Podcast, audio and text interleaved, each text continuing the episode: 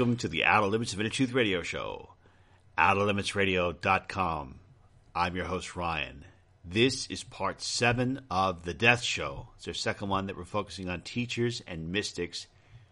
And our lineup is the A team. It's incredible the amount of people that we have, the caliber and the quality. Some of these individuals rarely do interviews, so I'm just so thankful and so appreciative. And one of the reasons why we get these people is because I am a pain in the ass. I will ask repeatedly until I either get a yes or a restraining order.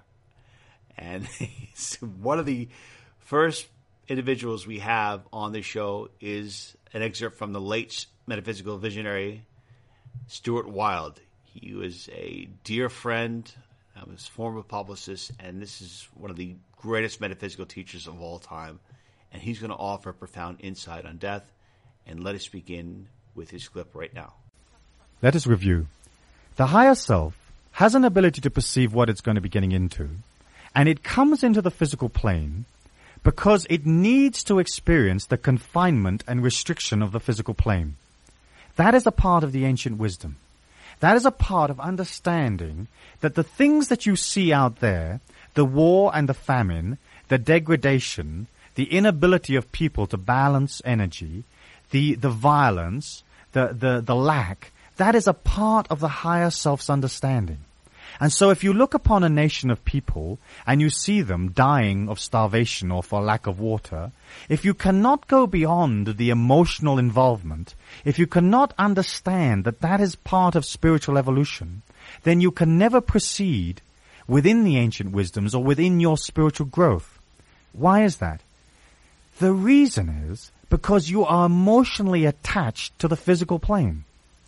And we are talking about your taking an energy from within yourself, this internal initiate energy that is within you there, that seed, that potential that you have within you, and going beyond the earth plane, evolving to other dimensions of perception, to other parts of the total spirituality that there is. Now, how can you evolve to something else if you're still stuck in the earth plane? You can't. To evolve beyond the earth plane, you literally have to leave it. And that is why the path of the initiate is always a path of great loneliness, of great tribulations. Because as you begin to turn and face the negativity within yourself, as you begin to come in touch with that inner heritage, this ancient wisdom that's within you, all that you have been rises up, rears its ugly head, so to speak, and forces you to face it. It is the dragon within you. And as you face that, and as you transmute the negativity to a total, eternal, godlike spirituality within you, as you begin to do that, you literally begin to leave the earth plane. You're still here. You're still in a physical body. You can still perceive what is going on. You can see the degradation. You can see the starvation. You can see the imbalance. But you're not part of it. If you then are emotionally attached to what you see, if you look at somebody's body that say is falling apart, and you look at that body and you say, this is not good that this person's body is falling apart, you are judging the situation. You are linking yourself on an energy pattern and you are coming forward and you're actually playing God. You're saying this is not a good situation. You cannot, on an inner level, judge what is good and what is not good. You cannot know when it is time for the higher self inside that body to leave or not leave.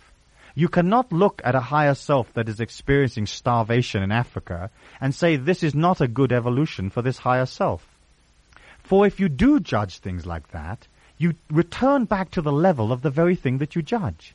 If you criticize something, your energy pattern falls to the level of the thing that you criticize.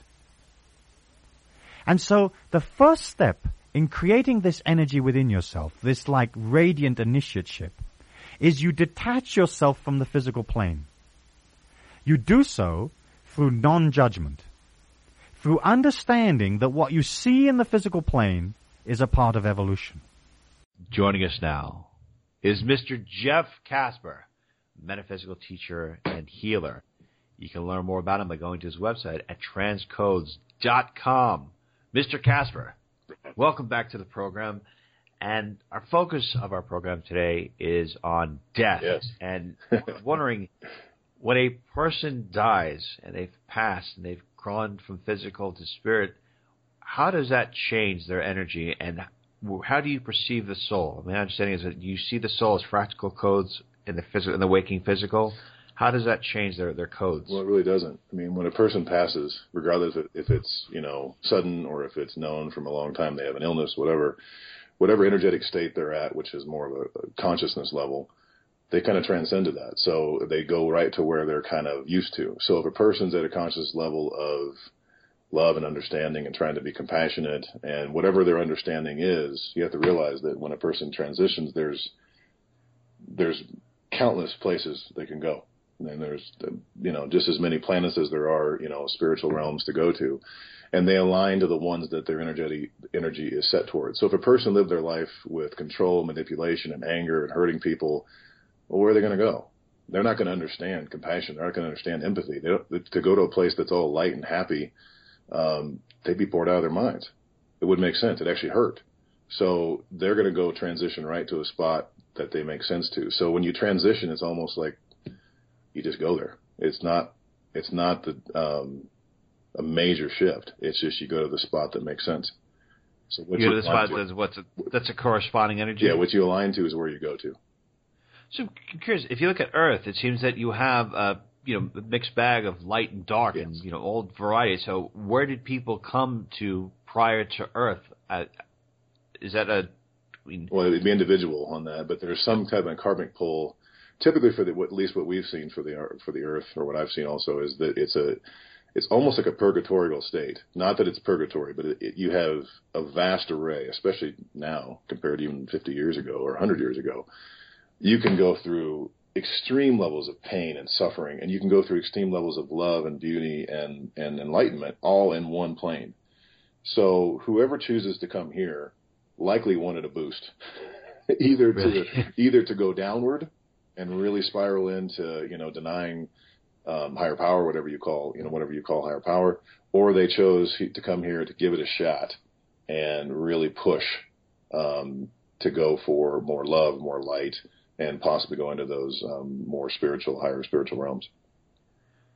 So you mentioned pretty interesting. So you think that somebody who's dark says, you know what, I want to become a real dark entity, so I'm going to go to Earth because that'll accelerate my darkness. Is that well, actually be intentional? Possibly, you know, I, I, it would have to be somebody really, really low on their conscious scale. But Good. at some point, I mean, you know, and, and you know, Stuart talked about this many times. Stuart Wilde, you know, he he talked about, and I firmly believe that that you kind of pick the setup that you have when you come to this plane, and I also believe partially that you pick this plane or whoever you go to to have a chance to evolve. But as you as you grow up and go through all the dramas of you know formative years and childhood and all the pains and traumas and joys with that, at some point you have to make a choice, and that choice is either to to let things go and go more towards love, or to deny that and go more towards typically the lower emotional states, you know, control, anger, violence, all that kind of stuff, manipulation, and in your choices, that's where you start to have that um, propensity to go where you're going to go next so a person can come here with all the beautiful tools in the world, and you've probably met people like that who have loving parents, a decent upbringing, not perfect but decent, and for whatever reason, through the traumas they've chosen to go through, or uh, or they've not chosen, but the traumas that they go through, all of a sudden they choose to deny that inner power, they deny that connection to to the you know higher power, and then they they keep going downwards. And we've also met people. I know several people who came into this world into a hellish state. I mean, like violence, abuse, alcohol, drugs, whatever, you know, you name it. And they somehow perpetuated themselves out of that. And now they have this tremendous drive to really push to be loving, to be into beauty, um, to expand their consciousness as, as long as they can on this plane. So it, it really comes down to a combination of karmic propensities, kind of where they came from, because there's multiple, you know, places they can come from, and sometimes they come from Earth and they reincarnate and come back in to really work something out they didn't get last time. But there's always a choice. Okay. And as far as the reincarnation cycle, does a person typically only have a certain amount of lifetimes that they can live on Earth? They, is their spirit only given them a lot of amount of time so they can do it? Or are they bound to come back repeatedly until their spirit is satisfied with the lessons that they need to learn within the physical body, within the earth plane?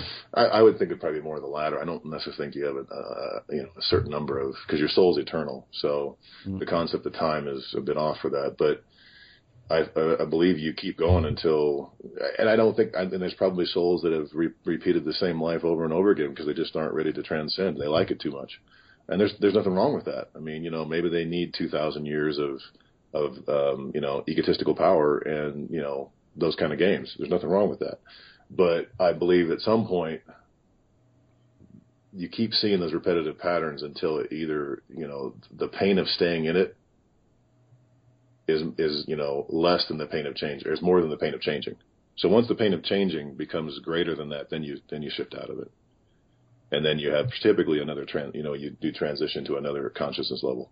Doesn't mean you're going to transition out of this plane at that point, but when you you do pass, you you may choose to go to a different spot or come back here and keep working until you don't need to. All right now, when this transition happens, when you physically depart mm-hmm. and you are out of your body, from you have any insight or gauge on how a spirit is able to communicate with people who are still here? Um, Can they do it? Yeah, Is it possible there's, for them? There's countless entities and beings that that communicate with people on this on this plane. Um, and of course, the challenge always is is what what is their purpose and what is their intention. So a lot of times, the people do channeling or they they get they get advice from beings of various kinds you really have to be cautious and, and sense what is their intention. Is their intention because a lot of them aren't. A lot of their intentions are what some people would call lower astral, and they're all about control and kind of just dragging you around by your nose.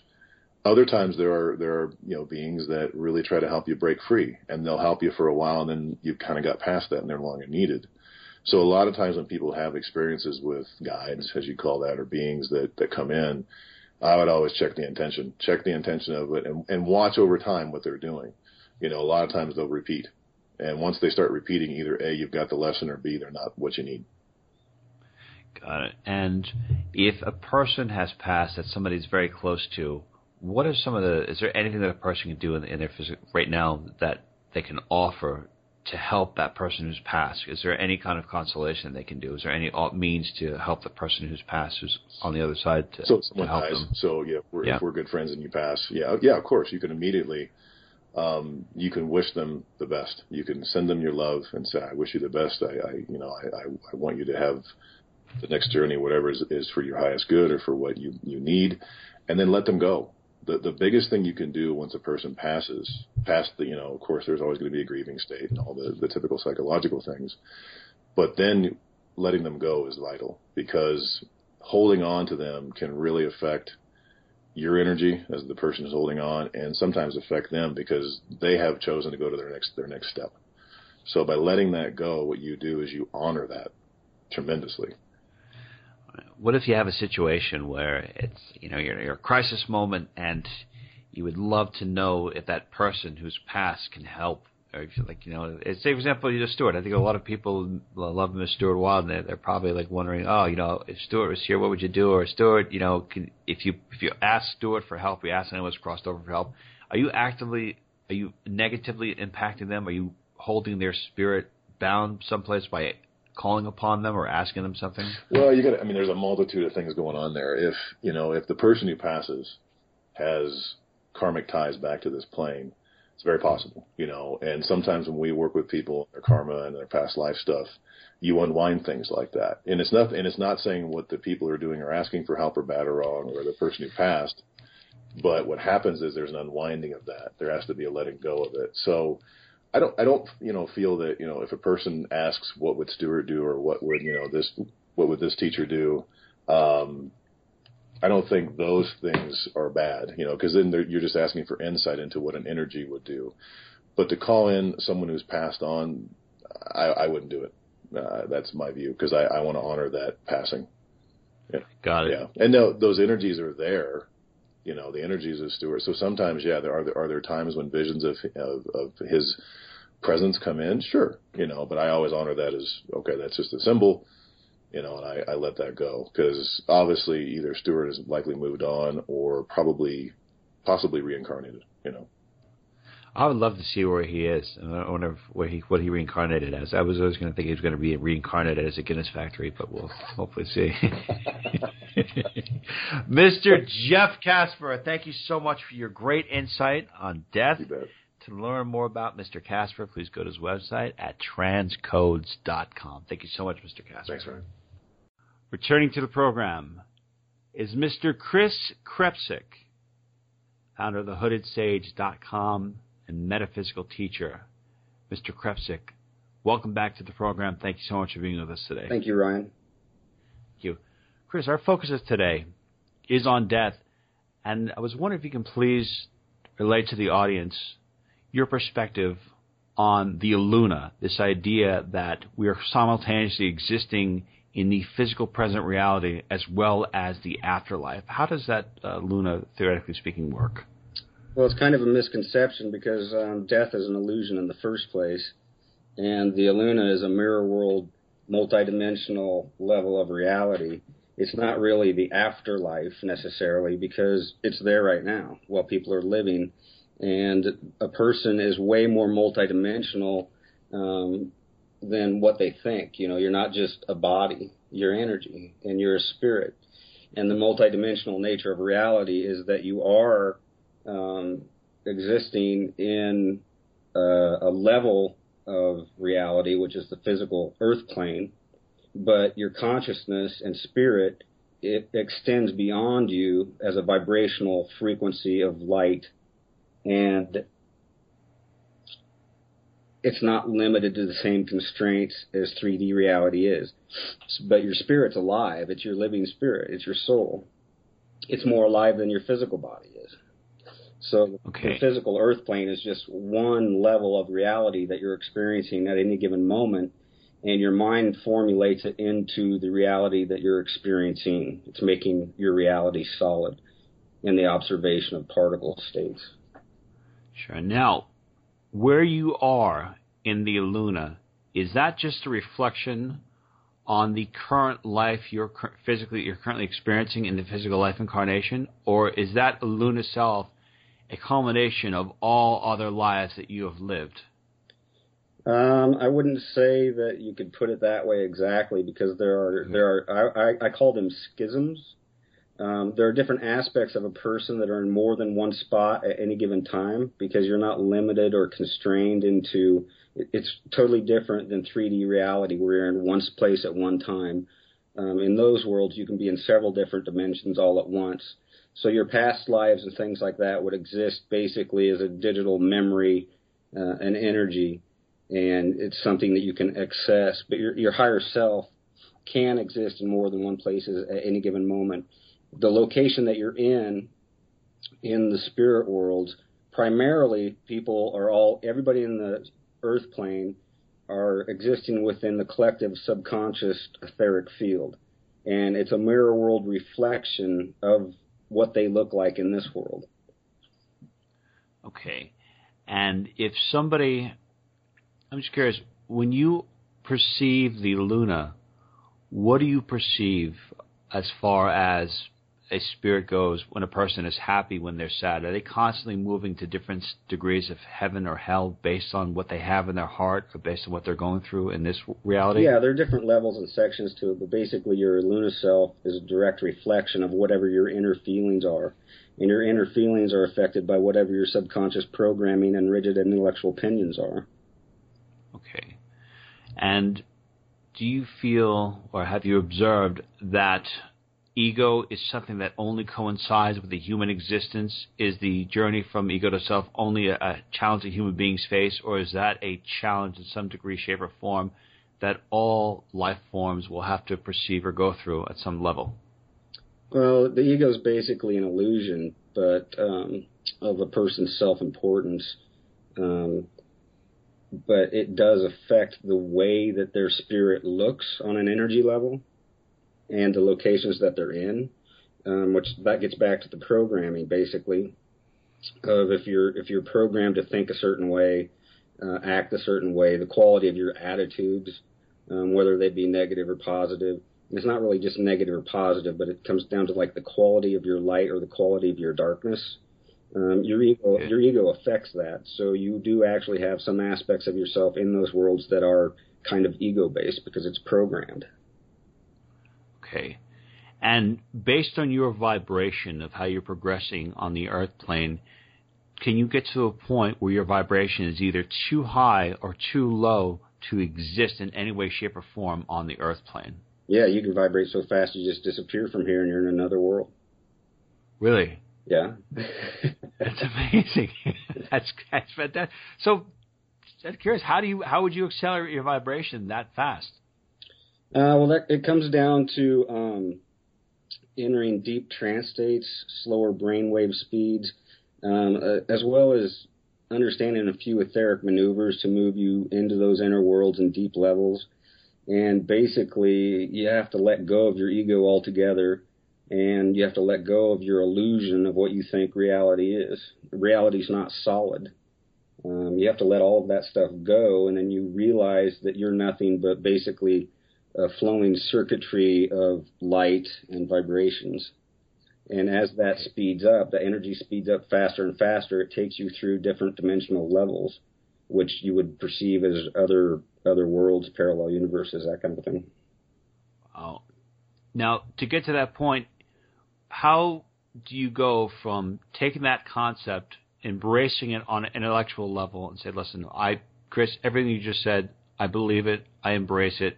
How do you truly put it into practice when you've got so many years of conditioning to make you believe that you are a body and that you're constrained and con- restricted by the body, and that what you just said is not palpable or believable on a collective conscious scale, which I guess seems to repress you. Well, that that is exactly what the spiritual journey is. The spiritual journey is the process of neutralizing the ego, um, transcending the ego, processing human shadow and programming inside the subconscious human mind to expand your conscious into a broader perception, a broader awareness and perception of reality. And um, that takes you into levels of etheric perception. It's not necessarily an overnight process, um, but a person can experience an awakening that shows it to them instantly. Um, and then those kind of experiences will stick with them forever because they know there's something more than just the tangible 3D form. Are there a couple of daily practices that you'd recommend. You talked about uh, the meditation of even uh, going to trance states. Is there? Can you please elaborate a little bit more on the daily practices that a person can do to really start to accelerate their perception of these realities? Um, that's just working with your perception and learning to look at things differently. And um, you know, there's a time and place for everything. Obviously, meditation is beneficial to anybody um, that wants to experience those levels of reality. Um, the main thing is not to get too hung up on the importance of this reality and all of the illusions and the emotion and drama because those those are the fields of control basically. The there are two fields that um, basically blind people from the perception of the multidimensional nature of reality and it all comes down to emotion and mind.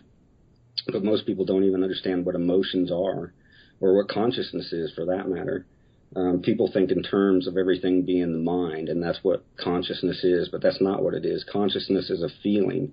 Consciousness is a subtle vibrational feeling. And you have to get over looking at separating yourself from your body and your higher self because they're all just one. You're just experiencing it in different levels of whatever perception you can maintain. Okay. And how would you know the difference from a chemical reaction that is occurring with your body, a influx or lack of serotonin within the brain, and that would allow you to feel really good or have genuinely good emotions, compared to the feeling of your spirit of genuinely feeling good. Well, you wouldn't necessarily know it. Okay. You know, people wouldn't know it. They wouldn't necessarily be able to go, "Oh, I've got a low serotonin level or DMT level in, in my brain at the moment." you know, they don't necessarily know that. That's another part of the the thing is that you start you change your chemistry and you change um, as you take to the journey of expanding your consciousness. You are literally um, shifting the way the synapses in your brain work and the way your chemistry is. Got it. And coming back to a question I uh, asked a little bit earlier about uh, the human experience and how it falls into the evolution of your spirit does processing the shadow, processing the darker qualities within, is that something that is just affiliated with human evolution, or is that something that again that would occur on other levels of spiritual evolution or other beings? Yeah, it, no, it definitely exists on other levels and with with other beings. There are definitely dark beings that aren't necessarily human, and there are definitely um, human spirits that end up on, say, like the darker side of things. And it, what I always tell people is it doesn't really matter what dimension you're in. Every given moment you have is um, a moment and a potential to enhance the quality of your consciousness with more light and, and love and um, so it doesn't really matter. You are always in the eternal now, and what matters is what is the quality of the way you perceive things, and what are what's the quality of your attitudes right now in the moment. And as far as enhancing your perception and growing a little bit more, if a person is very, let's say, kind to animals or um, helps others, how does that accelerate your ability to grow and perceive? I mean, it's saying this, this tenderness, this generosity, do those elements accelerate your perception? Or is that just something that will just they, elevate your vibration? They do. They they enhance your perception and um, your vibration because um, basically it's developing the quality of your light and living with the quality of your light rather than within controlling attitudes and um, harmful attitudes or actions for that matter. Khris. But I also, I would also mention on that one though, as far as helping people, you have to be cautious with that one because a lot of people fall into the white shadow when it comes to that, and um, a lot of people look at it from the point of view of catering to the ego of others. And catering to the ego of others doesn't really do anything to um, enhance the quality of their evolutionary experience because it just it just traps them in the trap that they're trying to escape. So you have to challenge the ego. You have to contradict the rigid intellectual p- opinions of the person. There's no way to expand your consciousness without contradicting the programming and rigidity that the mind has now. It has to be willing to expand, and that means to see things differently from all per- angles of perception rather than just the narrow minded views. You mentioned before about not infringing upon people but if you see something happening in the world that is very awful and you do something to stop it, in any way, shape, or form, are you preventing or stopping evolution from taking place? Are you putting a restriction upon yourself from not allowing that event to just be what it is? You can. It depends on the situation. I mean, if something bad was happening to me in front of me, I would do something to help the situation as best I could. But you also have to think of it like this. Um, a good example of it is uh, you ever been in a bar fight? you know what? I have not. well, I'm usually I would be at the bar drinking. Have, yeah, have you ever seen a um, uh, a, a man and woman arguing at a bar who have had a little bit too much to drink and they get a little bit abusive with each other? Yes. Okay.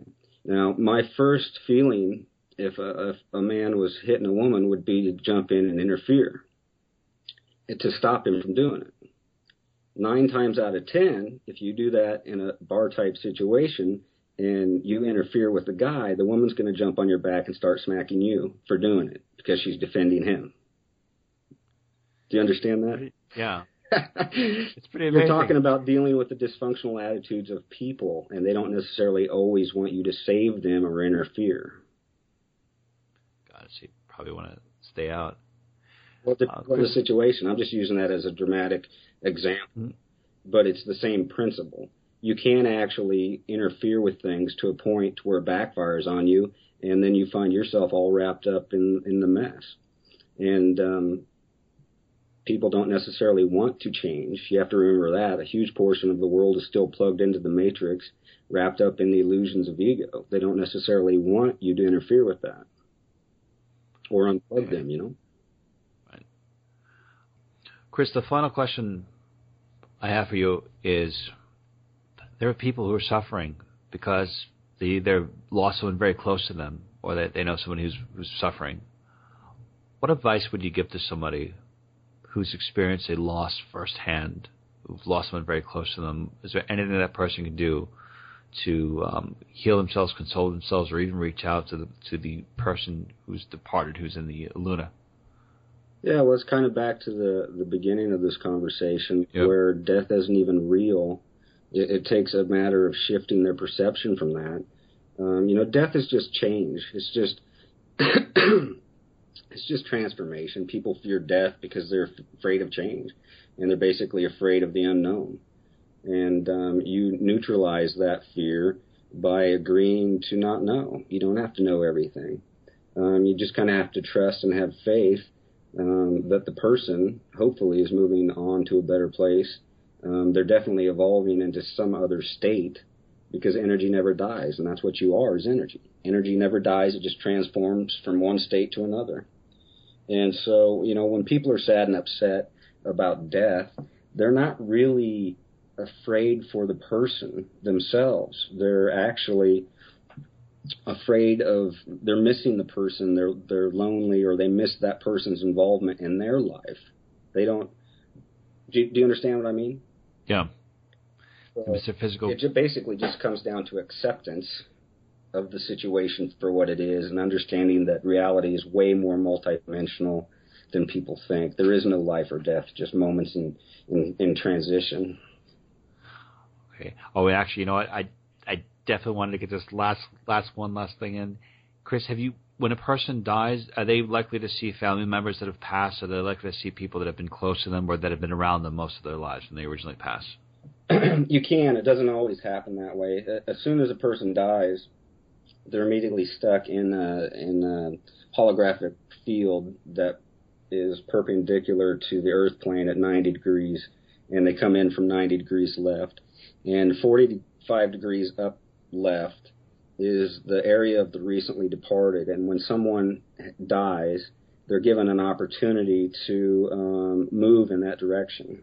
Okay, and there's also other trajectories that they can travel into as well, and that depends on whatever the person, which whatever direction that person's going on a spiritual level, evolutionary level.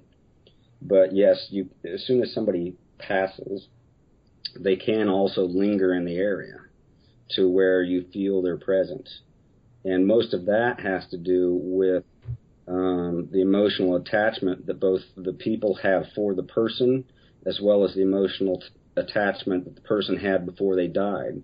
Because if they hadn't reached an emotion, a level of emotional detachment from the physical plane and material possessions and things like that, or even people, it binds them to the earth plane.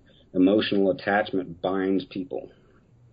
And wow. if you have too much emotional attachment for somebody that's passed, your emotional attachment can actually act as a force that kind of holds them there. So you have to be willing to let them go and let them be liberated and just breathe love to them and give them light, but don't try to hold on to them. Well, so, oh God, I just had a follow up. I was just, I was just thinking that you know these celebrities that everyone mourns and losses, they probably have never left the earth. I mean, because you think about some of these people that are so, I guess they're so widely known or famous, maybe that's that could be an, an Achilles heel that keeps you never leave the earth. People are always thinking about you. Well, it can affect it. Um, I'd like to think that um, you know if they were clever enough to process themselves and and evolve, that they could handle it and move on anyway. Mr. Khris Krepcick, the Hooded Sage, metaphysical teacher. Always love having you on, Khris. Thank you very much. To learn, yeah. uh, to learn more about Khris, please go to the website at thehoodedsage.com. Thank you so much, Khris. Thank you, Ryan. Joining us now is Swami Satya Dinath, who's mentored by Yug Purush Swami, Para Man, and welcome back to the program. Blessings and peace to have you. Thank you very much. Uh, and I have been known as Reverend Sally Perry, your spirit medicine, uh, but going forth now as a Swami in my eighth year. Yes and we actually had done a show on you previously. We got a tremendous response to it. We'll definitely post a link on this show. Question we're focusing on is death, and is there an actual actual afterlife? What is your perspective on life after death? Well, I know for a fact, uh, starting at a young age, uh, at 14, uh, my grandmother passed, and I saw I was sent to live with her at seven, and then at 16, not having seen my father uh, maybe a couple of times from 7 to 16, uh, he passed and I was sent to bury him because my mother had remarried and my, and was pregnant with a stepsister, so she was forbidden to go. Uh, at 25, I had pneumonia and actually went in a coma and uh, saw myself pushing the doctor off of me that wanted me to go ahead and die so he could play golf. And then the you, wow. And so awful. The young doctor, he uh, was so afraid I would be the first one that he had experienced death with, and I was trying to tell him I'm okay. And the nurse was in the corner. She had given him, the young doctor, the wrong uh, apparatus to bring me back, and she was crying. So I was trying to tell her I'd be okay. So I explained that as being more alive dead than I was alive alive. And uh, my husband said, I don't want you to tell anybody that. There's no such thing. And then later, when we were in California living, he was in the Navy. Um, Raymond Moody was in the Parade magazine experiencing a lot of what I had. But even at that time, there was no basic acceptance of such a thing as being alive on the other side and bringing back. But today, there's lots of it coming forth. So it's time for us to become aware that we drop this physical form, but we, our spirit and soul is eternal. Okay.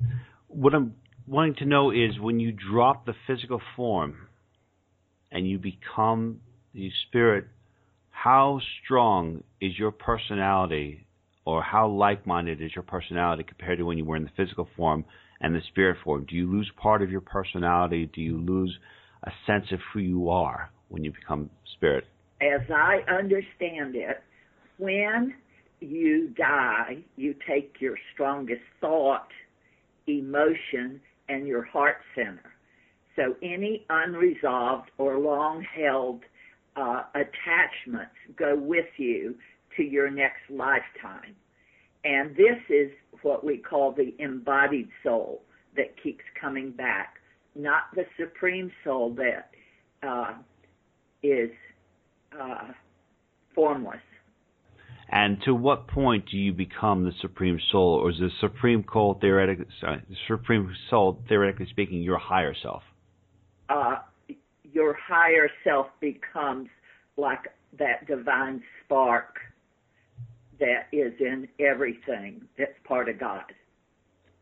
Swami, when people change from the physical to the spiritual form, is there one set dimension which is known as the spirit world, or is the spirit world comprised of infinite number of realities based on the love or hate that the person had in their heart while they're in the earthbound form?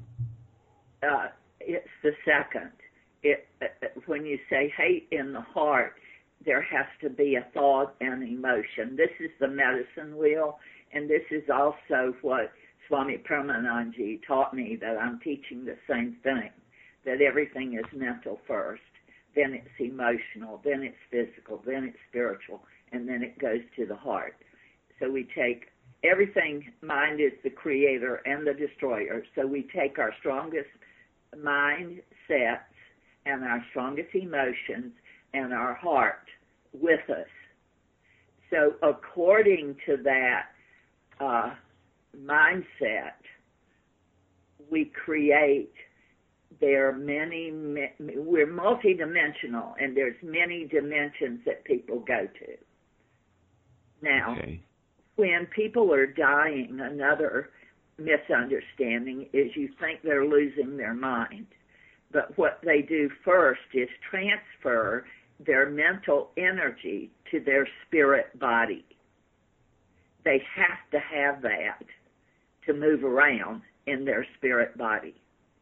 So the mind goes, then the emotion, and eventually then the heart. So that is a transference, and I like people to know that so they don't worry about people losing their mind. Sometimes I think this whole thing of Alzheimer's is a preparation of doing work before they go into their spiritual body.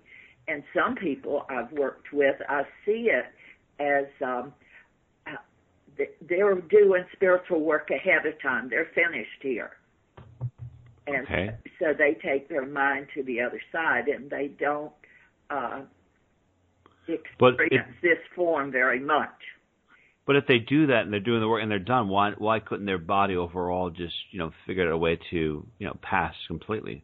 Why would their body remain? Because people here pull them or need them.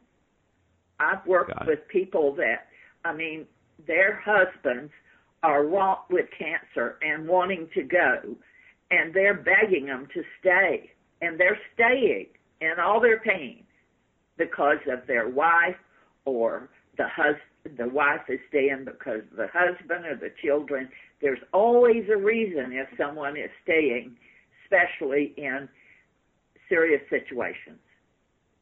But does that pain and suffering that the person is experiencing while the others want them to be there, is that pain and suffering contributing overall to their greater evolution, or is that pain and suffering needless, or is that pain and suffering a means of that individual who is suffering showing a grander gesture of love towards the people around them?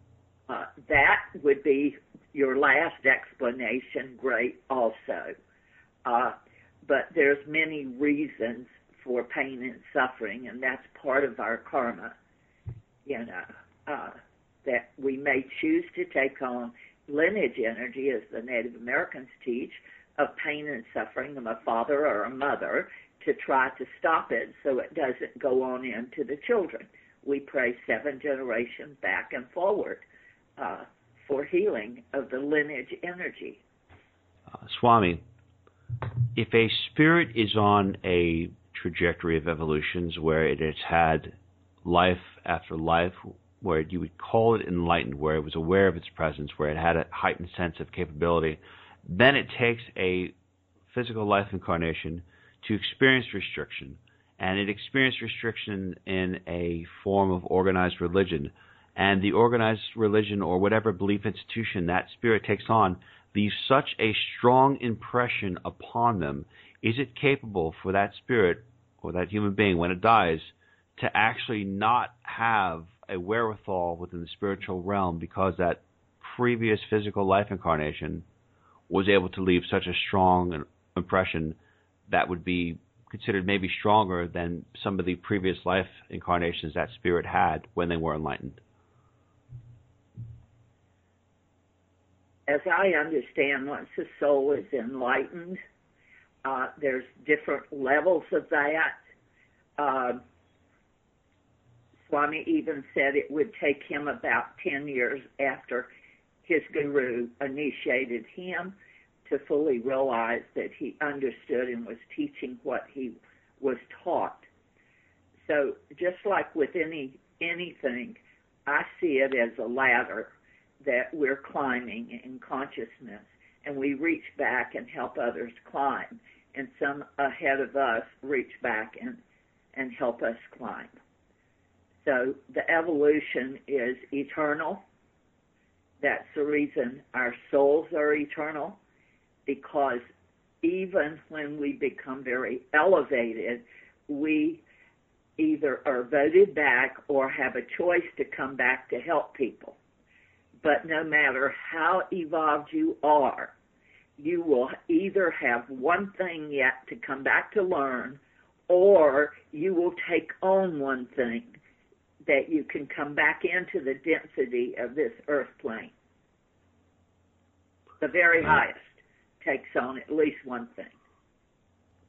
You talk in your book about awakening the Brahma state within you that, if I uh, correct me if I'm wrong, that you are going to continue to have a physical life incarnation upon physical life incarnation until you reach this state of frequency and then you evolve what out to a different reality. How does that happen? And are some spirits bound for an eternal cycle of reincarnation and never to escape it, like it's almost as if like a, it's a trap. Well, you, as I see it, you can either spiral down with the karmic uh, burdens that we have taken on through our own actions or our family's actions, uh, or you can spiral up. And if you choose to spiral up, then you lift yourself out, perhaps of poverty, into a lifetime where you're taken care of. Uh, or a lifetime where you come in to be a maybe a great minister like Joel Osteen teaching, you know, but very humble, but teaching uh, that we can all do it and to release our fears. And I go back to the old teachings of uh, Course in Miracles and Jerry Jampolsky's work where there's only two emotions, love and fear. So if we can equate any of our sadness or our anger or resentment to just be in fear. And based on that, Swami Paramanandji Maharaj says that we only have three things we deal with superiority, inferiority, or, and our death. Those are the three big issues. So all the other things are interwoven to be in feeling very inferior or superior and our death. Okay. Thank you, Swami. When we pass into our, from a physical form and we're in the spiritual realm, my understanding is that that is eternity. That is all things that have ever taken place and all things that will take place, all in one reality. If the spirit is eternal, if the spirit is infinite, if the spirit is all things that will it'll ever be, become, what is the purpose of incarnating in a physical body? What is the purpose of time? Uh, because if eternity exists, aren't you already at that point of the peak evolution because you're without the illusion of time? You're talking about the embodied soul as opposed to uh, the eternal soul. Okay which is the supreme soul, which is formless, formless consciousness. My Native American teacher, I said, Joseph Rael, took me to the door of formless consciousness. Swami Paramanand walked me through and has taught me how I got there. And I'm still ongoing learning. We never stop learning. The ego thinks you stop learning because you have a PhD or because you've had this great teacher. We never, great teachers never stop learning.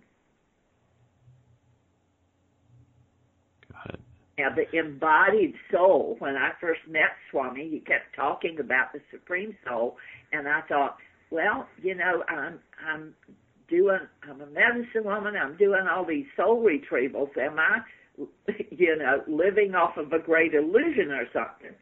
And uh, he said, no, we were traveling from LA to San Francisco in a car. And he said to somebody, hand me that Coke bottle on the floor.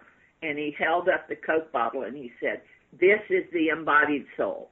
It has all your karmic uh, and all the things that you've come in to do. The Supreme Soul is in this Coke bottle. It's in this embodied soul And it doesn't need the embodied soul, but the embodied soul needs the supreme soul to, to come in and do the karma. We come in to, to do our karmic work. Cause and effect, the Bible talks about, you know? And it's not only your cause and effect, but your lineage cause and effect.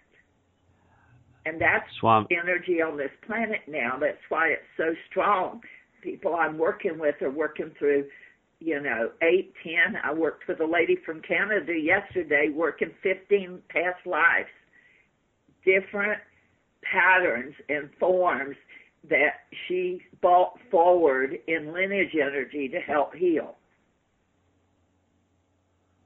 Um, speaking of healing karma or just discussion about karma, if you harm someone in your physical lifetime, if you help someone in your physical lifetime, but the repercussions of harming or hurting are not felt or correlated back to you in that physical lifetime for which you bestowed the action, will you experience the repercussion or the karmic result in your passing, in the afterlife for which you are passing, or does that karmic action for one life incarnation meet its end result in a future life incarnation? Or does that action even meet you in a previous life incarnation because the cycle of evolution, again, I'm understanding it's infinite.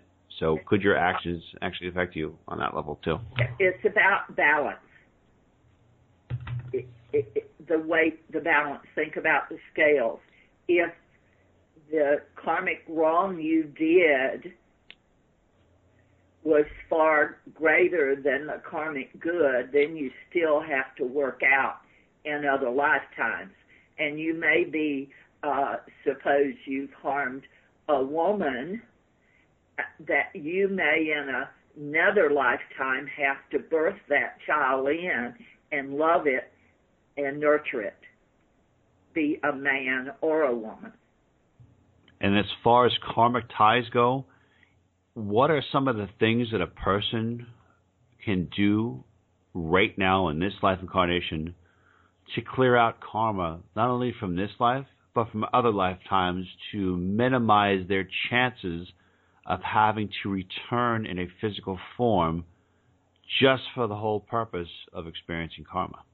Uh, the main thing that I teach and have for years and was part of a four-part program at the UN in 2000 at the Millennium World Peace Summit. We worked on con- conflict resolution, starvation, homelessness, and forgiveness. And forgiveness was something I was given at an early age to do, and then studying to be a unity teacher, I had to do it for a year. I did it for four years. It perpetuated my opening awareness and ability, along with learning breath, to uh, have these experiences of past lives myself. That took me uh, maybe three hours to a year and a half alongside this life to process out of my DNA.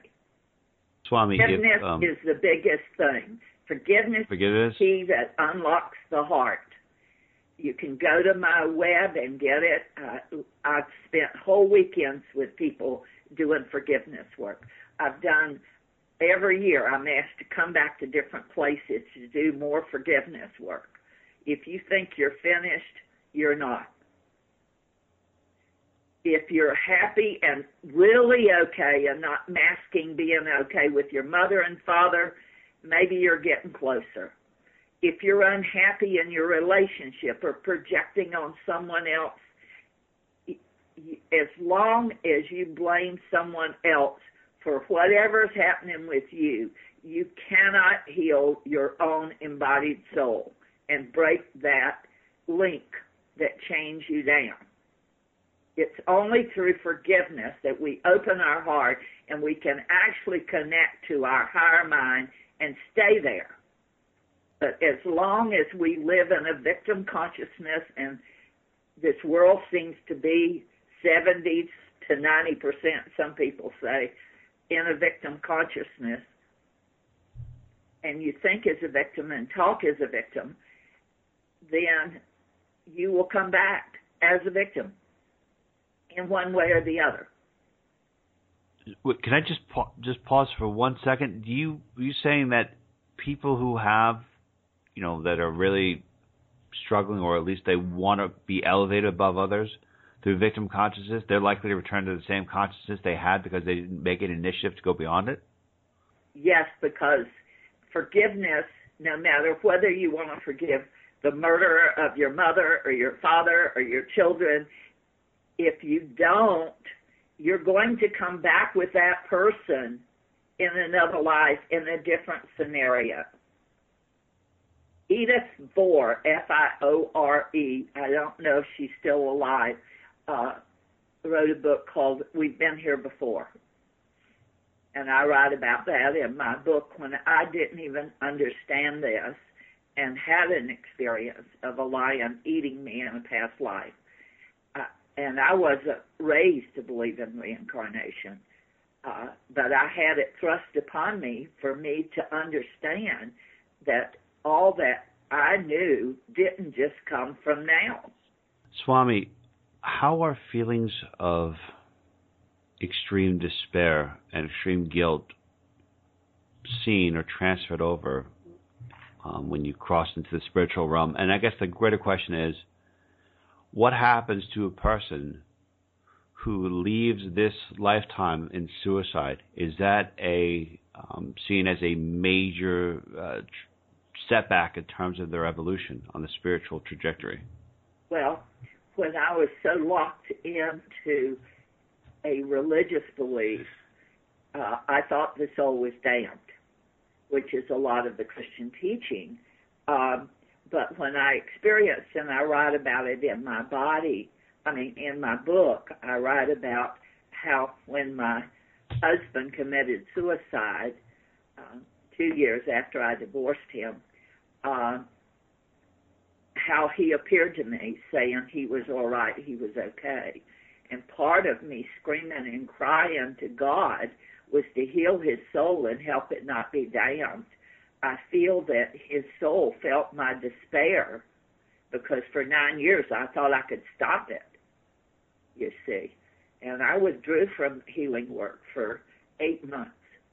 And it was after that when I returned that I didn't see just a past life for somebody I was working with.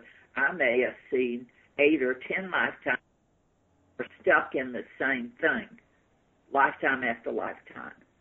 So think about it if you have had a tremendously uh, sorrowful happening in your life and you still stay stuck in that and you can't get past it and you can't forgive it. And even if you're part of it, forgiving yourself is so important. Then you're going to come back in and re-experience. It's all about mindsets. See, mindsets and the emotional body, like judgment, connects you to things.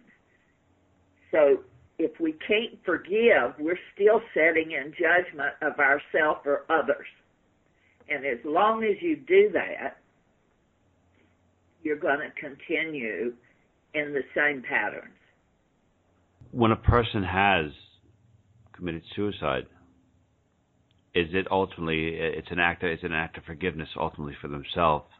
Is that what it really comes down to? And that they're going to continue to work on that act of self forgiveness until they have it yes, and the person around, there's so many, there's a story in India about a very high saint saw one of his students, young guy, maybe in his early 20s, was about to get fully enlightened.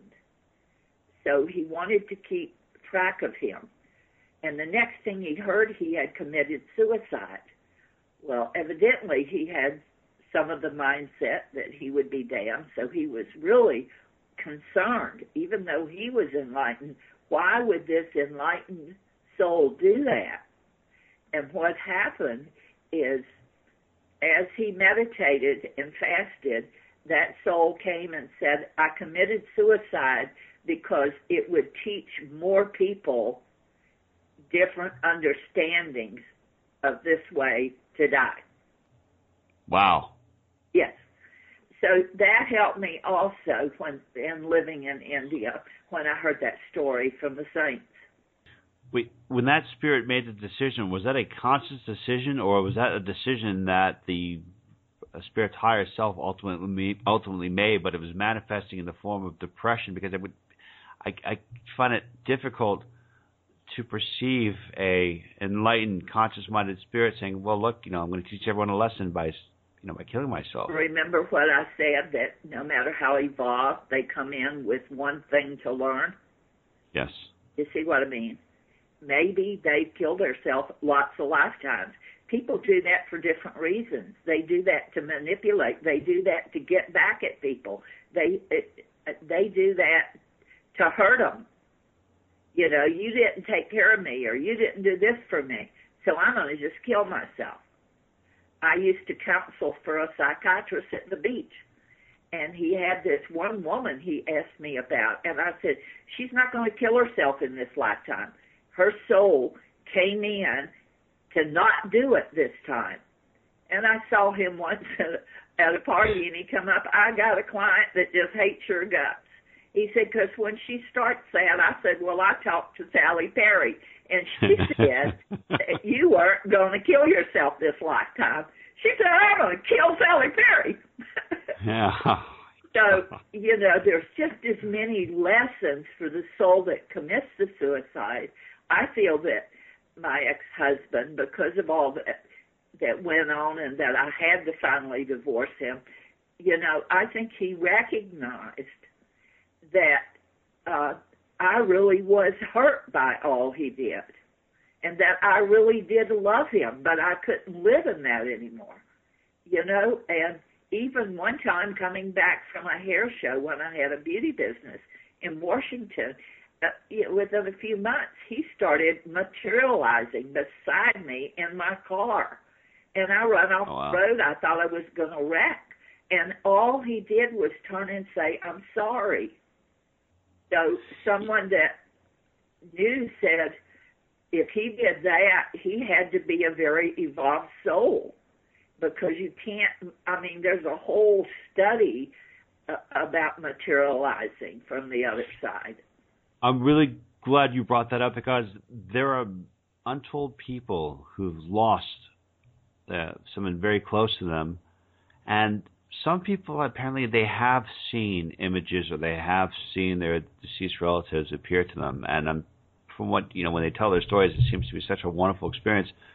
But there are also many who've never seen an image of the person around them, who may not have ever felt they distinctly felt their presence around them. So how can people visually see an image or visually see a spirit who's crossed over? Uh, because knowing that if they saw them, I'm sure that would be a substantial amount of healing. Why does that only happen to some people? Well, you know, we are kinetic, which is touching. Some people see, some people have more hearing. It's according to the senses that are developed within you of how you perceive. Some just feel or know, you know, in that way. Lots of times when these horrible things happen, uh, our chakras are all blown up open, our energy centers. And we can stay depressed and go down and play a victim, or we can spiral up. We can keep ourselves around positive people, around our spiritual leaders and teachers and those that pray with us, meditate with us, lift us up through this darkest hour. And if we spiral up, we'll get gifts from that. And I think and, part of, you know, death is that I love it more and more that people are saying, let's celebrate their life. yeah. So we get, oh, well, because it, if you start celebrating somebody's life, then you can leave this life celebrating yourself for what all you've done because you've forgiven yourself, you've forgiven others, you're a clean slate. You can celebrate leaving. And you can encourage other people to celebrate your your uh, passing and all that you have done and all the loving connections and faith, hope, and charity, which the Bible says is all any healer can do. We can give faith, hope, and charity and the greatest is charity, love. Anybody or anything, the longer I've lived, the more I understand that everybody, no matter how bad it seems, are exactly in their perfection of what they need to be going through. So every lifetime, every person who's alive right now, they are exactly it's where they need to be as far as they're like perfect, perfect. where they perfect. are. And if they can accept that, then they can accelerate quicker. Ms. Swami Satya Dhanat. Dhanat. I did thank you. Yes. Dhanat. Well, thank you so much for being with us. To learn more about Satya, Swami Satya Dhanat, please go to our website at sallyperry.net. Uh, it was great, great talk with you. Really appreciate your insight, really profound insight. Thank you so much. And the website is not current about my Swami and all that I've uh, attained in the last eight years, but we're working on it. Thank you. Got it. Welcome back to the program is Mr. Dick Sutphen, metaphysical teacher, and Roberta Sutphen, metaphysical teacher and psychic medium. We can learn more about them by going to their website at dicksutphen.org. Welcome back to the program. Thank you so much for being with us again. Thank you. Thank you. Thanks, buddy. Hey, what is the purpose of a physical life incarnation? And what happens when people die? What is uh, uh, what is the common thing that a person can expect to see when they when they cross over? Well, the common uh, answer, first of all, to that would be uh, to learn and to grow, and to face opportunities to learn and to grow, and to see how you handle them. Um, basically, I think that is why we're here. Would you agree with me? I totally agree and we're here um, filled with a, a bunch of challenging people so that we can let yeah. it grow. yeah. yeah. And yeah. see how we react. Yeah. So. Um, and I don't know who's keeping score because the challenging people get more challenging all the time. yeah. But you know, also the crossing over, Ryan, is going to be different for a lot of people. I mean, it's not going to be just one thing that they're experiencing. Um, people who are really working on this side to, you know, really grow spiritually are going to have a totally different experience than someone who just does bad things all the time. So okay. being those at the you know opposite ends. So being a good guy is better. Much better. You Yeah.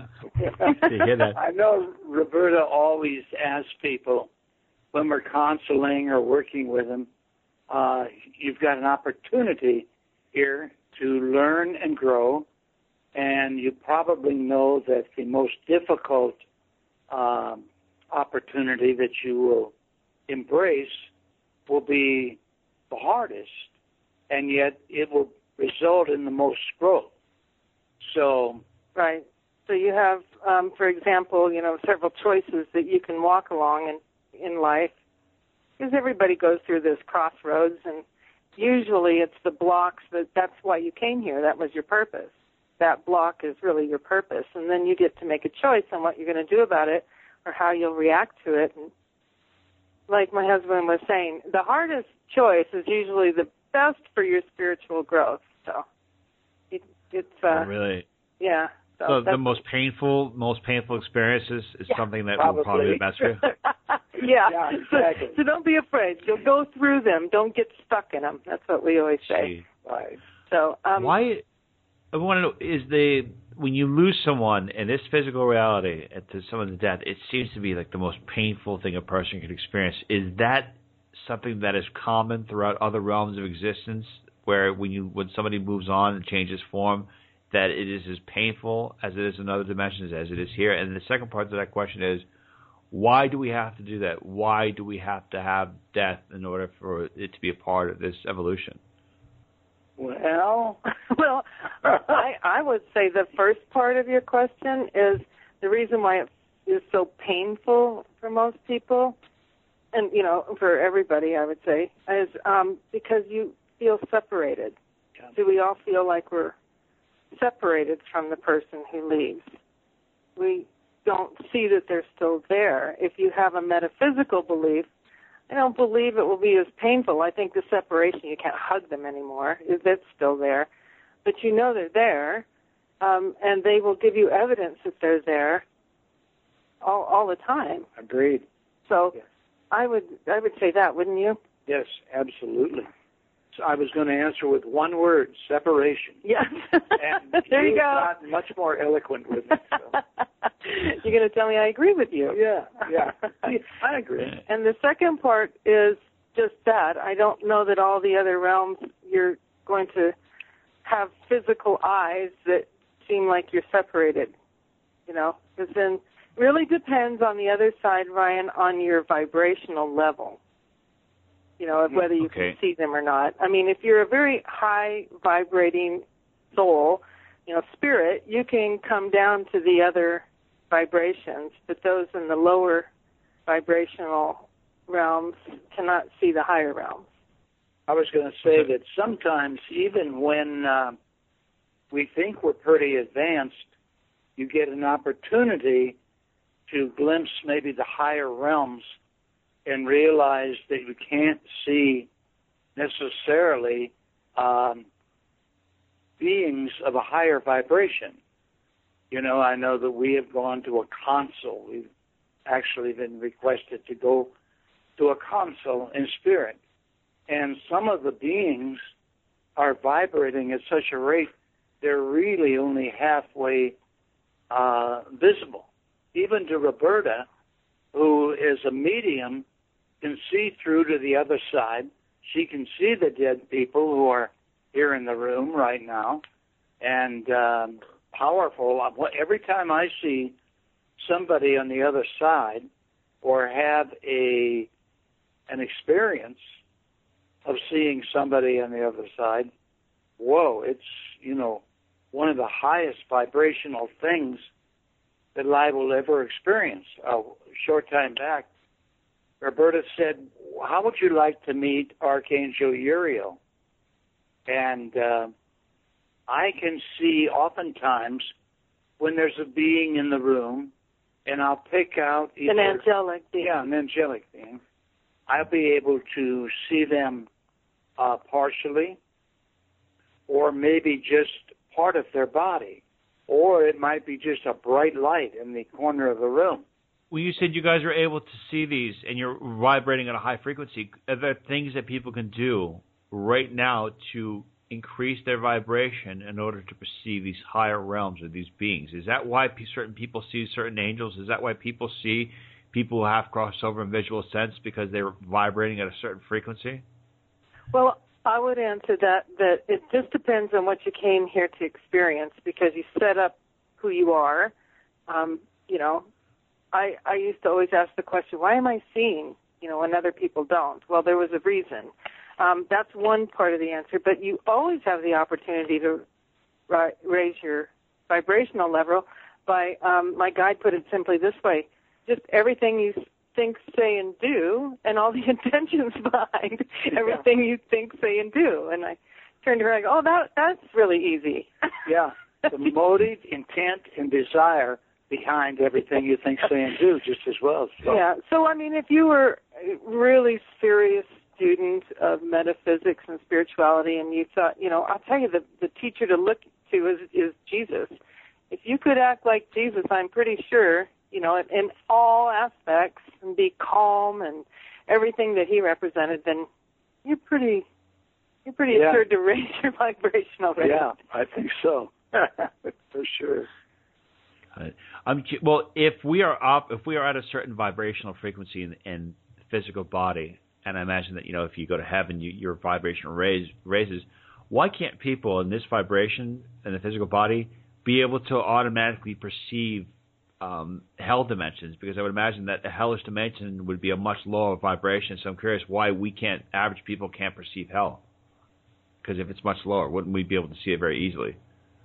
Well, I'll tell you one thing that I've discovered about what I call the dark side.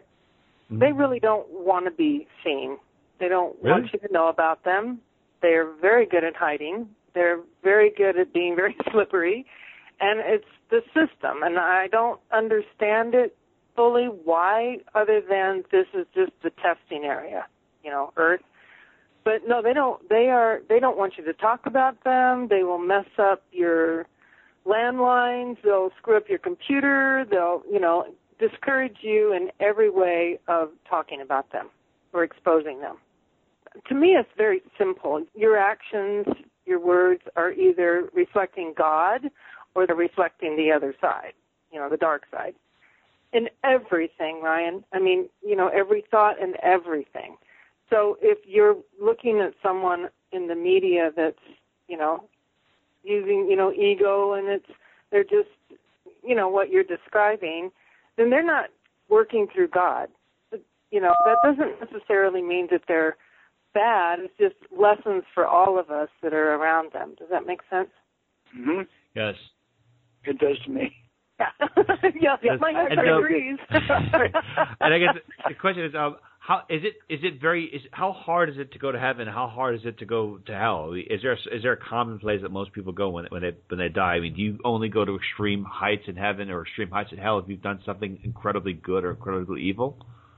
Well, I'd be worrying about having done something incredibly evil. I know that. Um, I would agree that you're going to go to a heaven of your own making or a hell of your own making. And the way you've treated other people is probably the main thing um, that's going to affect what you experience, Ryan. I, um, I, I really believe that we are our own judge, our own jury, and we are creating the future reality that we're going to experience uh, in how compassionate we are, how much um, that we care about others, or go uh, out of our way to to do good. Basically, um, I don't want. It sounds kind of corny, but uh, I think it's true. Yeah, in the end, and also it's a little more complicated because if you came down to understand, you know, maybe you didn't quite understand being a bully and you came down to be a bully, it doesn't mean, you know, this there's other sides to this. It's more complicated. You could be a very highly spiritual person, but you came down in this incarnation to experience that. That's a possibility. It's also one thing that we've studied quite a bit is um, sociopaths and psychopaths, and they're tied to the dark side. You know, it's what's the figure, Richard, of sociopaths in our society? Well, it's one out of every 25, so four out of a 100. Four out of a 100, and they're the ones causing all the problems. And I've really batting around with this theory that they're the ones that are coming up from hell um, and going back. But one thing my guide explained to me that even though they come up here as a sociopath or a psychopath, just because they're in alive, they're in you know human form, God has given them the light of creation in their heart, their heart chakra. So they always have a opportunity, even if they're that bad, that evil, to turn around and, and pray for God's forgiveness and, and move towards the light. We've actually had a client that has spent eons of time because she was one of these really bad people. And and she just went through the climb back up to where she is today. In this incarnation was fascinating to go through and, and observe. At one point, I think she spent over a hundred years as a ghost roaming, and she was, you know, she just went through hell, really, Hell, really, yeah, to climb her way back up. Well, now this person you're talking about as a revolved spirit, because if if time is happening all at once, couldn't you be a ghost in one life incarnation and be in heaven in one life incarnation and be in hell in one life incarnation? I mean, is your spirit in all different places all at once based on how you lived in that particular physical body of the existence at that particular time? How do you unify also your spirit to be on one projected path? Well, I don't necessarily buy the idea that all is going on at the same time. And Okay. Roberta, I know she doesn't, so I believe that the universe and God is creative, and so it is expanding always. It's in an expansion mode, and so um, that is a progression to me. You know, and I believe that the darkness collapses in on itself. Yeah. So that's the way we look at it. Okay, that's, and just curious, um, if somebody really close to you has died, how do you uh, make a connection with them? How do you establish a connection? And is there anything you can do to increase the chances of receiving messages or even visually seeing them? well, with Roberta, it would not be uh, much of a problem to see them um, after they've died.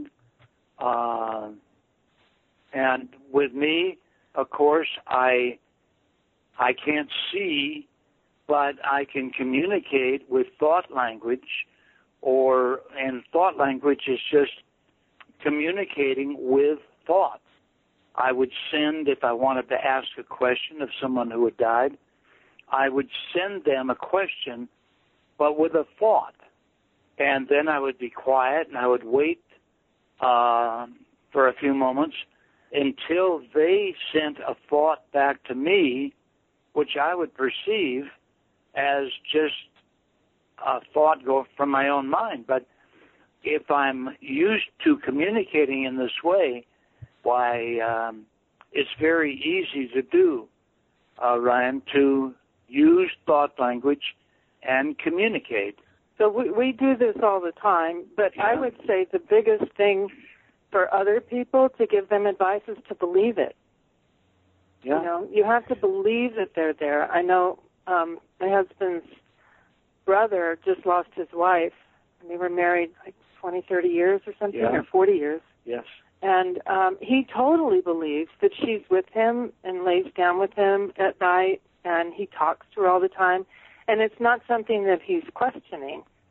Um so and sometimes they will if you like my mother questioned that, and uh, we took I took her out to a her parents' graveyard, and two beautiful butterflies were just flying around us, and you know making these patterns and staying with us. And I was trying to point out to my mother that's your parents because they will do that too. They'll send you pennies or butterflies. Or I've got a a cousin whom I was very close to, and he died, and and the last gift he gave me before he died was a little silver ladybug. And so I see ladybugs all the time, and I know it's him, and he'll be right there. So, but, but we believe this, right? And we we do things. I mean, to us, the idea of um, the whole idea of death is really probably very different from most people's perception I mean, we um, a, a few uh, months ago we were deciding one morning after seeing the film of Robert Downey Jr. of uh, Charlie Chaplin, and then we had um, we'd read a book that Chaplin had written, and we're fascinated with the man, and so Roberta said, "Well." Why don't we have a conversation with uh, Charlie Chaplin? And you know, my reaction, well, of course we can. You know, I wish I'd have thought it uh, of doing this, but um, we again we lie back in bed. We um, use a double terminated crystal, hold hands, and call Charlie Chaplin in and he came right in, and uh, we had a long conversation, at least a half hour. Right. And uh, right. and it was it was very interesting. I mean, it it was funny because one of the things he said was, well, the movies got very formulaic. They they would followed a formula after that mechanical fish film came out, it took us a while to figure out mechanical. Oh, Jaws. yeah. Oh, he wow. thought they were much more creative before then, but yeah. but see for us. Well, I think they were. Yeah, I do too. But for us, that's that's just you know our our way of life. We don't. um I know my husband sells uh, a CD under his classics called "Coping with Grief" because it's it's very difficult to have the separation, and uh, you know. Yeah. I, yeah, and I even even me. I mean, when I if I lose my mother, I'm going to go nuts. You know, I don't think I'm going to make it, and I know what happens. So I think it's just a human, you know, a natural human emotion. Well, we the other night we were doing a meetup group here um, in Sedona, and it's just a group where anybody that wants to come can come. And uh, we had a room full of people, and we um, we were experimenting with the concept of a, there's a part where when people die, or when they want to go over and um, communicate with someone, and we do this too. You can just imagine it very vividly, call out to spirit, ask for your spirit's help, and uh, and we go ahead and um, you can meet at this this garden because everybody when they cross over, if they're you know of course if they're not going to hell, you usually meet in the garden. And when Richard when you know he will hypnotize people and you know make them you know go through this process of meeting someone in spirit. When you take the people to this garden, everybody knows it. So that's you know some people said the garden you know is filled with um I I see a Japanese Zen you know a little bridge and and of course my husband says well I see a cowboy bridge you know. Everybody kind of makes it different but everybody will go to this garden and you'll meet up and you know it you'll see your loved ones that you've been separated from and it's a very joyous thing and it's very beautiful and there's you know buildings well, and parks so that's when you're at this place, I'm curious. When you are communicating with a person who has departed, are you communicating with their residual consciousness? Are you communicating with that spirit that's coming back to take on the persona of who they were in that past life incarnation that you were discussing with? And there's a second part to that is how can you be guaranteed that you're speaking with that particular spirit and not a higher or lower density vibrational spirit that wishes to impersonate the spirit in question? Well, the last part of it there, uh, how can you be sure yep. that you are uh, communicating with a real person? Uh, I think this is going to come out of experience, experience primarily, and um, your own level and uh, and the Buddhist. Well, praying. You praying, have to. Yeah. We're always praying for protection. That's like key. Yes. We don't do anything without having, you know, the God's white light around us. Plus, if you ever are in hypnosis and he takes you up to your higher self, you know who you're communicating. It's yes. it's very interesting uh, what happens, which really proves to me that we're just really spiritual, very very spiritual beings. And um, so, no, yeah, it's it's obvious because what will happen, especially if you trust Ryan, is you'll see the person in your third eye. Yes. Okay. So, yeah, and I, uh, I have a friend who died. Um, her name is Lauren Lee Meyer, and we had written a book together, and she used to work for me, and then she contracted um, uh, a uh, cancer, and uh, she died way, way too early. And I can still, though, I mean, it's as if um, she never really died because I just communicate with her all the time, especially when I'm wanting to answer questions. And, and I sometimes will use automatic writing Right. And sometimes we'll just uh, talk using thought language. Yeah, but he always knows. But when back to the concept of the creation happens, and if you know you've read about some of my husband's stuff, he talks about parallel lives and everything. So we believe that your just your soul is just incredibly amazing. And the way it was explained to me is that if you came down and you ended up becoming like a Thomas Jefferson. And that is going to resonate with a lot of people, and he will be available. Although the soul that was Thomas Jefferson has been, you know, incarnating in many, many, many lives, you can still call upon that because it was created.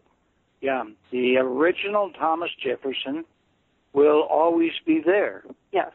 Um, my friend Brad Steiger has written hundreds of metaphysical books, and um, when he was, he lived in Scottsdale, Arizona at the same time I did, and we often had uh, lunch together. And he told me at lunch one day, he said, I'm so sick of writing metaphysical books, uh, I'm going to explore writing in allegory. In other words, he was going to write some of his books uh, as you would if you were going to write a fiction novel, but it was going to be real. You know, they would be real stories, and uh, and so it would be very much the same type of writing, but he felt there'd be a real challenge in writing in that way. And he said, I'm going to get a little help. And he was telling me about the help, and um, he said, I'm going to bring in two of my favorite writers to help me do this. And one was Edgar Allan Poe, and the other was Nathaniel Hawthorne. And uh, and he did. In fact, when Brad sent his uh, manuscript to his agent, we both had the same agent at the time, and he sent the uh, manuscript, and uh, guy's name was Bob, and he contacted Brad right away, and he said, "I love the books, Brad, but uh, man," he said, "this reads like you and Hawthorne and Poe." I don't get it. So, because uh, his agent was a, you know, a uh, a writer's agent, and of course he loved words as much as Brad did, and so you could spot somebody of that strong uh, ability, like Poe and Hawthorne, very different but very distinct styles, and uh, so he saw Brad Steiger, who had been writing uh, for him for a long time, and uh, he also recognized two of these masters. So uh, that's pretty, that's pretty amazing. I mean, so what you guys are saying is that if even if somebody has passed, regardless if they were regular person or they were somebody famous, that we have access. You have access to their spirit. That we the, the communication can still yes. be facilitated. Absolutely. Yeah, it is amazing. And if you're, and, uh, if you know, if you're really protected, as we always recommend, um, you know, it all goes smoothly. I think this is the way it's supposed to work. And I would think, going back to your very first question when we talked about separation, it would be lovely if all of us knew yeah. that you could do this, so we wouldn't feel yeah. so separate. Yeah. But you have to, you have to learn to trust. And since I've been doing this, I imagine about as long as, maybe not quite as long as Roberta, um, I can judge, you know, that this is real. Um, because I've been doing it most all of my adult life.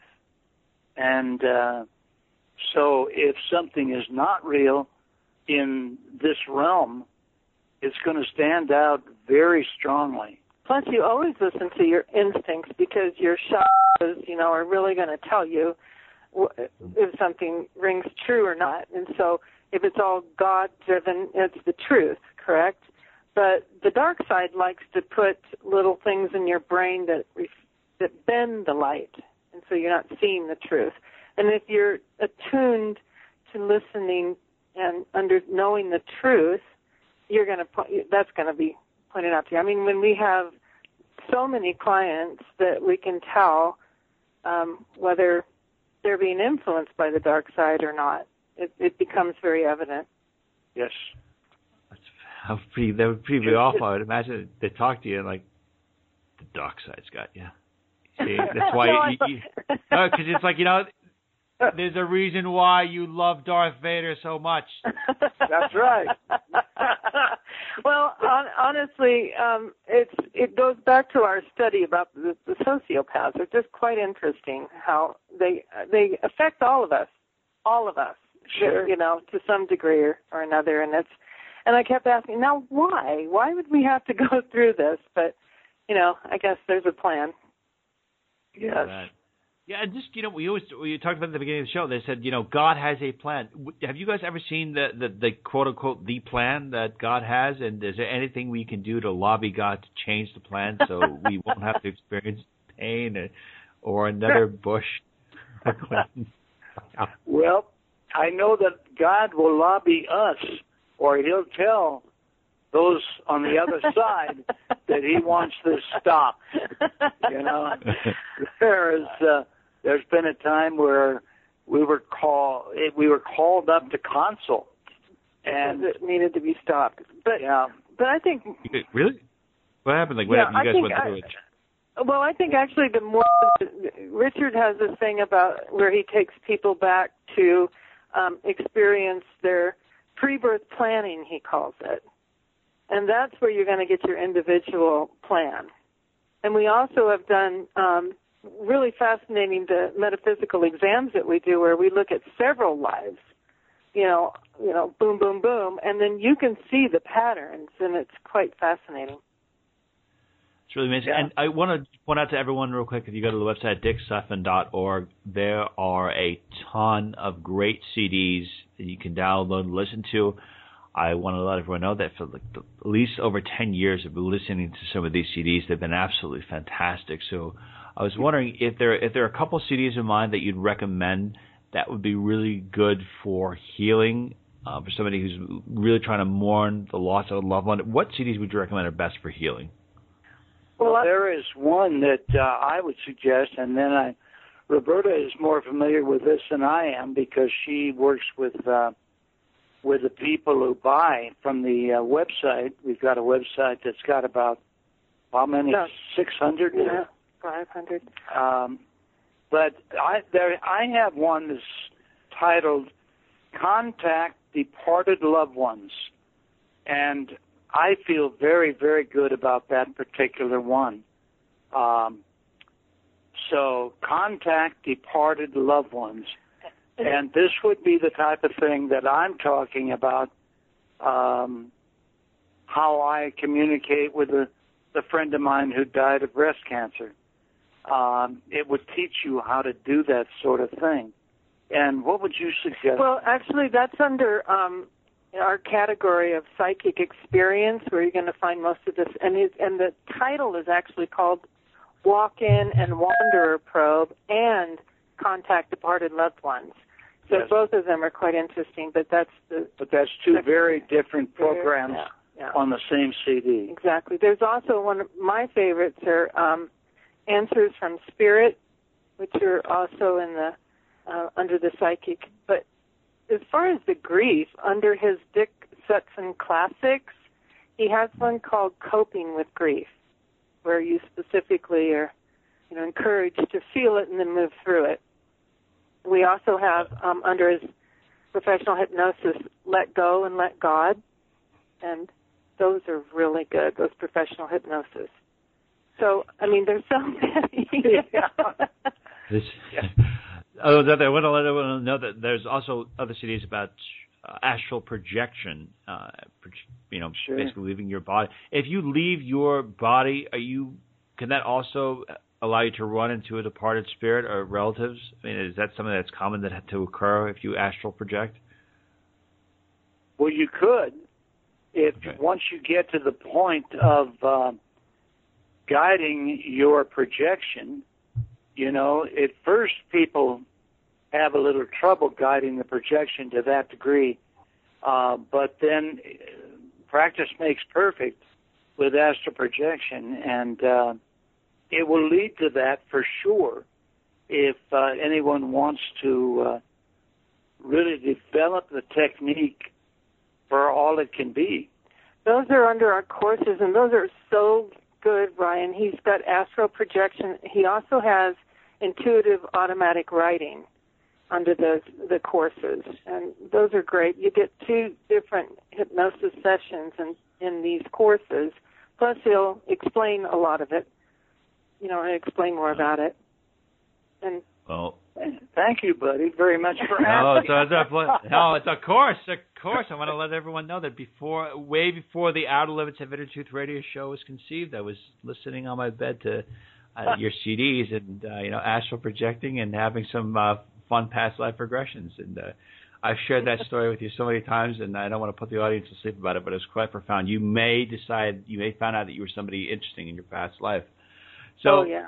or maybe not. That's right. Maybe you'll find out something you didn't really want to know. No, That's come right. on, they're. They were a farmer in the, you know, in the Appalachian Mountains for uh, a- several lifetimes or something. But, uh, But didn't it is offer fun. a lot of opportunity. It is fun. a lot of people love it. It's an exciting field to be in. it is. Mr. Dick and Roberta Sutphen, I want to thank you both so much for being with us today. To learn more about these two amazing individuals, please go to the website at dicksutphen.org. On there, you're going to find news, events, a ton of CDs and MP3 downloads. I highly recommend you download all of them. But thank you so much for being with us today. Oh yeah, please download all of them. That'd be great. All of them. Brian, thank you so much for having us. Okay. A pleasure. Okay, everyone, that concludes part seven of The Death Show. Special thanks to our honorable guests. You know, I have to keep on changing the word at the end of each uh, show. I'm using a thesaurus. All of our guests are amazing. I mean, they really are. They're, they're truly, uh, it's an honor to have all of them on because they're providing so much insight. You definitely don't want to miss the next portion of The Death Show, which is people who died and come back, near death experiences. We actually interviewed, I think, close to 15 people. I don't think there's anything like it out there. To learn more about the Outer Limits Limited Truth Radio Show, please go to our website at outerlimitsradio.com. Thank you so much for listening. Want to be heard or seen in front of millions of people? Want to be an expert on TV or radio? Goldman McCormick PR is a New York City-based public relations agency that specializes in traditional and social media placement for law, finance, media, and corporate-based clients. Goldman McCormick PR also are specialists in website development, radio show creation, press conferences, media training, and so much more. Check out GoldmanMcCormick.com for more information. GoldmanMcCormick.com.